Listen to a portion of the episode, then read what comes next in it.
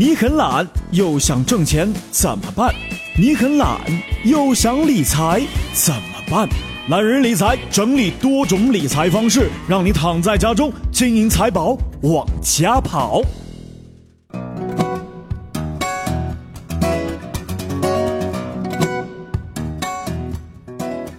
Hello，各位好，我是一南，欢迎收听懒人理财。那今天我们来讲一讲一件怪事：手机竟自己买东西，这个动作千万不要做。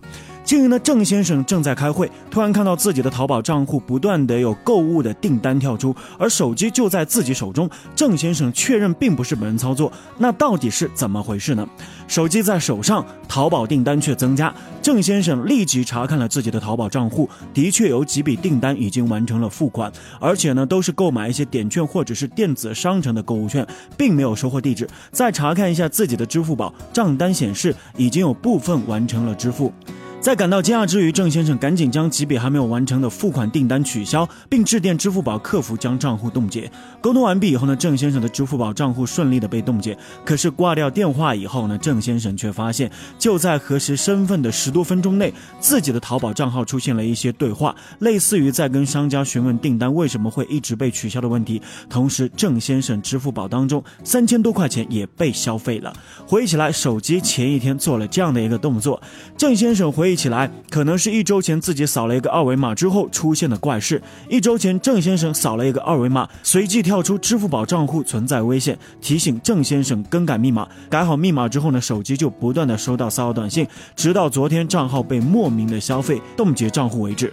所以呢，这个案例啊，并不是一个个例。就在去年十二月份，江苏淮安的小廖在网上购物以后，收到卖家发来的二维码，告诉他扫一扫就能领红包。但是在扫描以后，卡内的四千多元就不见了。原来二维码是病毒链接，不法分子由此更改了支付宝的密码，窃取了资金。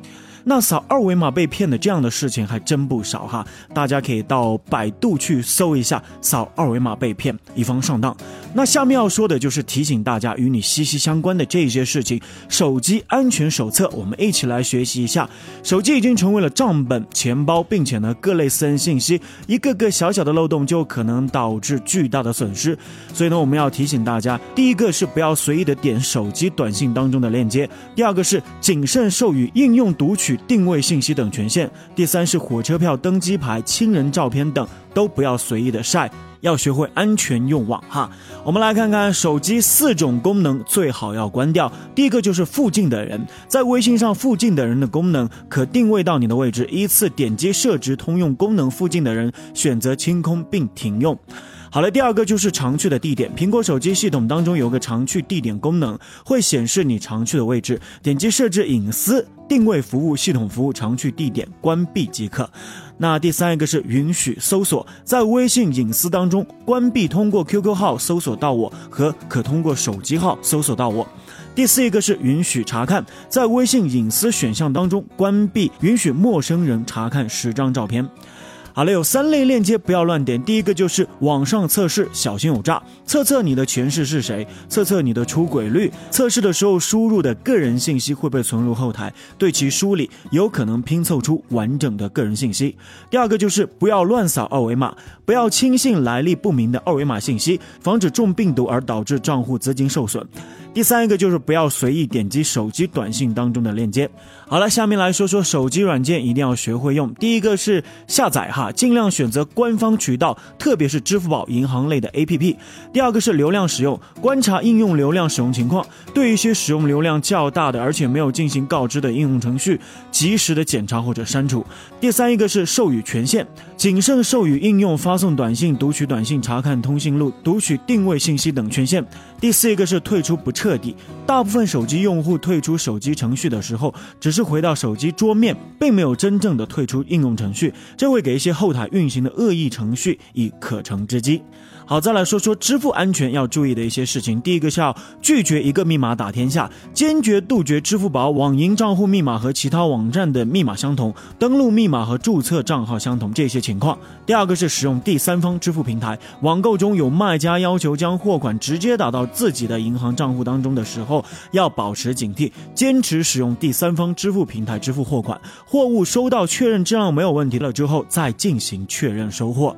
好了，下面一个是私人信息，不要乱晒。第一个是火车票、飞机票登机牌、机票和火车票的条码或者是二维码含有乘客的个人信息，包括身份证号等等，有被人利用高科技窃取个人信息的可能。第二个是护照、家门钥匙和车牌，还有私人信息的照片会透露你的特定时间所处的特定位置，也会透露你生活圈的范围。第三一个是位置，带有位置信息的图片会暴露非常真实的个人信息，使坏人的作案成功率大幅的上升。第四一个是孩子、老人的照片以及姓名，晒家人照片不妨限制一个分享的范围，以分组的形式分享给亲人看就可以了。下面说说旧手机不要随意的丢弃，呃，不要将手机作为一般的生活垃圾扔掉，将手机卖给相对正规的厂家，或者是参加官方的以旧换新的活动，不要卖给市面上的一些。些小的经销商，那第二个就是尽量避免转卖，如果有必要，在转卖前务必做好彻底清理的工作。那手机换号前解绑业务一定要注意，第一个是将优盾、网银、手机银行、短信通知等银行业务解绑；第二个是将证券、基金账户等金融业务解绑；第三个将淘宝、微信等第三方支付平台解绑；第四，及时变更微信、微博、QQ 等服务的关联电话，注意一定要完成所有的业务解绑以后再消耗。WiFi 不要随意的连接。